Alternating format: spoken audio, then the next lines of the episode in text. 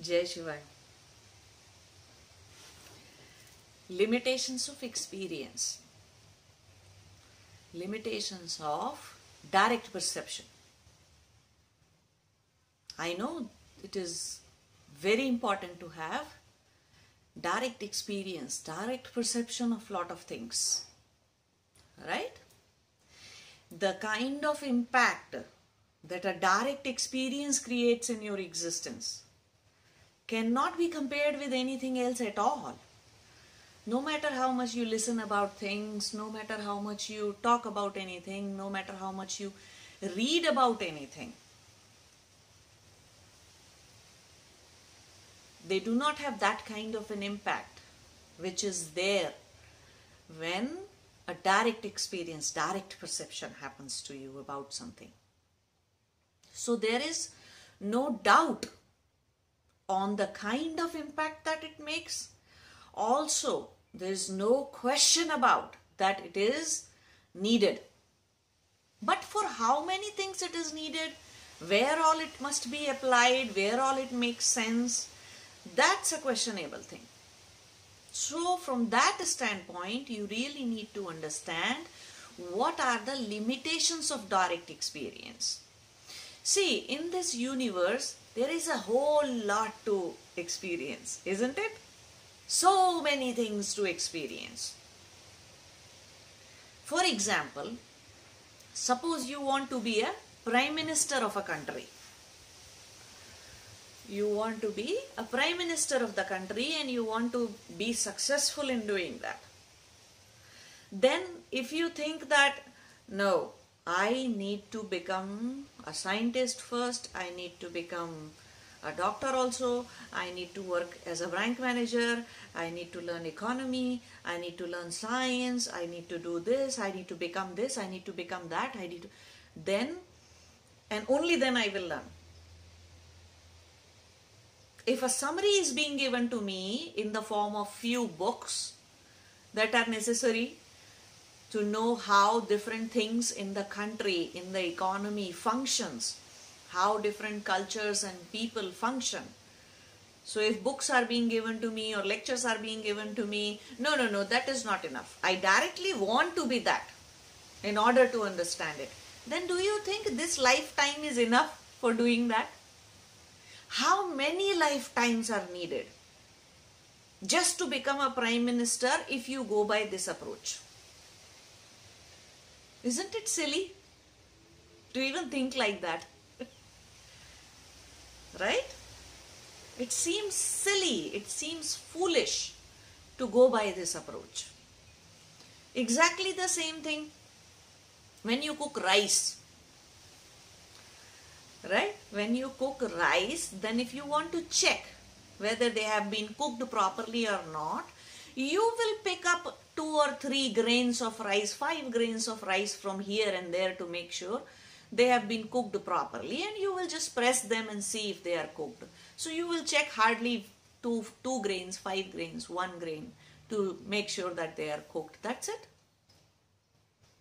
Will you press each and every grain of rice to make sure it is done and cooked? No, you don't do that.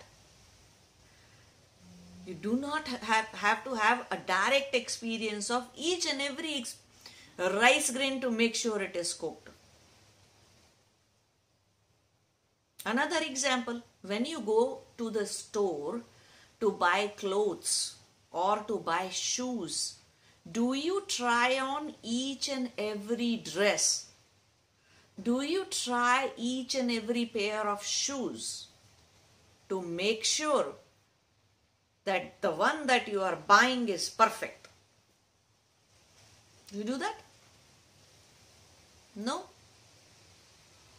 So you see, there is a limit to direct experience. There is a limit to direct perception. Pratyaksha darshan we call it in Sanskrit. Direct perception. So there is a limit to that. And some people, you will see, they have given way too much importance to direct experience. And that way, the importance of inference, Anuman Gyaan, wisdom through inference is almost neglected, as if it's, it shouldn't be there at all. Why?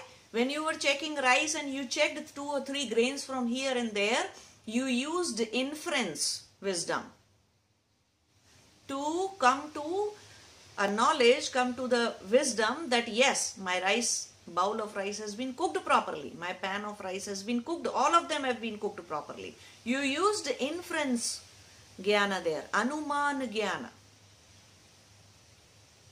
Right? If somebody says, okay, if you have to buy clothes, then you can go to this store, this store, but go to this one, this one has better clothes and this and that. So you make use of that information, isn't it? Somebody tells you they, they are giving discount and these people are not giving discount. So you go to that store to make your purchases. Why? Why did you consider somebody else's words at that time? You should have yourself gone to each and every store in the town and in the country to make sure these guys are giving more discounts than anybody else. You should have called phone number after phone number of each and every store, but you don't do that. What, what kind of wisdom is this?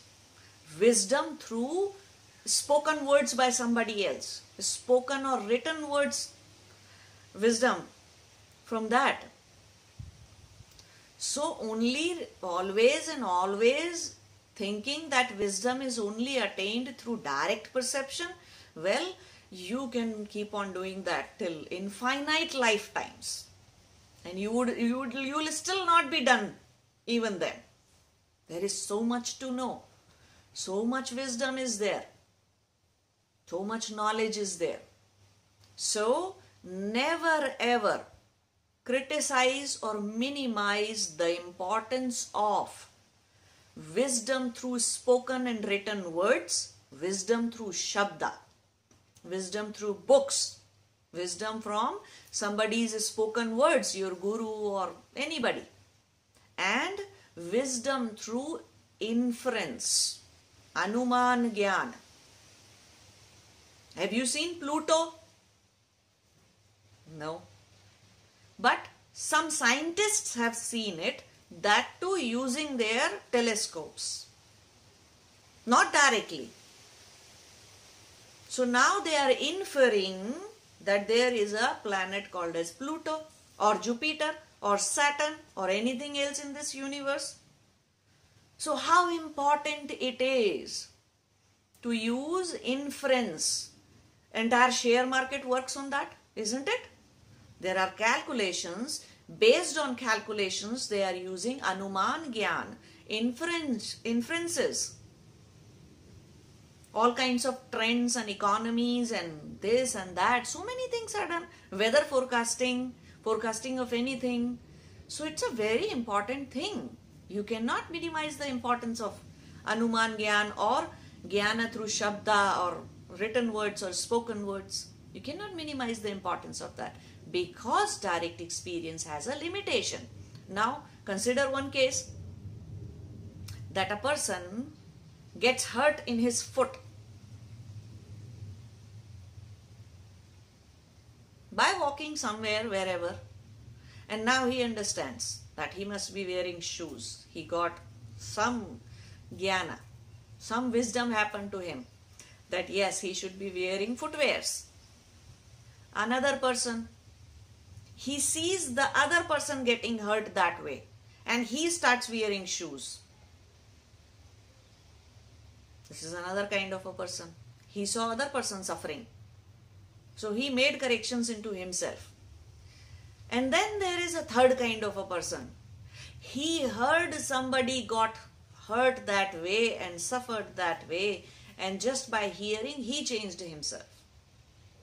Which one of this person has more buddhi, more intellect and pure intellect? The one who was able to understand that this is not a myth, this is not some kind of, you know, fairy tale. Instead, it's a true thing that has happened, and can he was able to deduce that yes, it can happen to other people, to me, And how can I save myself? Well, this is the way to save myself. The way that I am using to save myself is always is going to be beneficial for me. Somebody else who hears that kind of wisdom may start removing all the stones that are there in the path. That is another way to save yourself. But how much can you remove and what all can you remove? So somebody could have found that kind of a solution. Instead, you wear the footwear, right? Instead of removing every stump, every tree, every rock, every stone from your path, instead of fixing the path, you could have fixed your foot by wearing footwear. So what kind of solution is being applied when you hear other people's suffering, and or when you see somebody else suffering? What kind of solution are you applying? Are you applying applying solution on yourself or on that, on your environment, on other people? So that is also a very important thing to understand. So having correct wisdom through other people's direct experience, and all the scriptures, all the books, many books and many scriptures are about other people's direct experience only, right? So those are the legitimate ways to learn. So never undermine inference wisdom, wisdom through inference, and wisdom through books and spoken words. Don't go mad after direct experience, direct experience. No, I will learn only when I get slapped. No. Namaste. Jai Shivay.